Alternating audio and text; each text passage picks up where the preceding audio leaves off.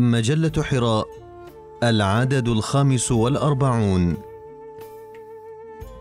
ألوان وظلال، بقلم الأستاذ فتح الله جلن. الإيمان واللسان.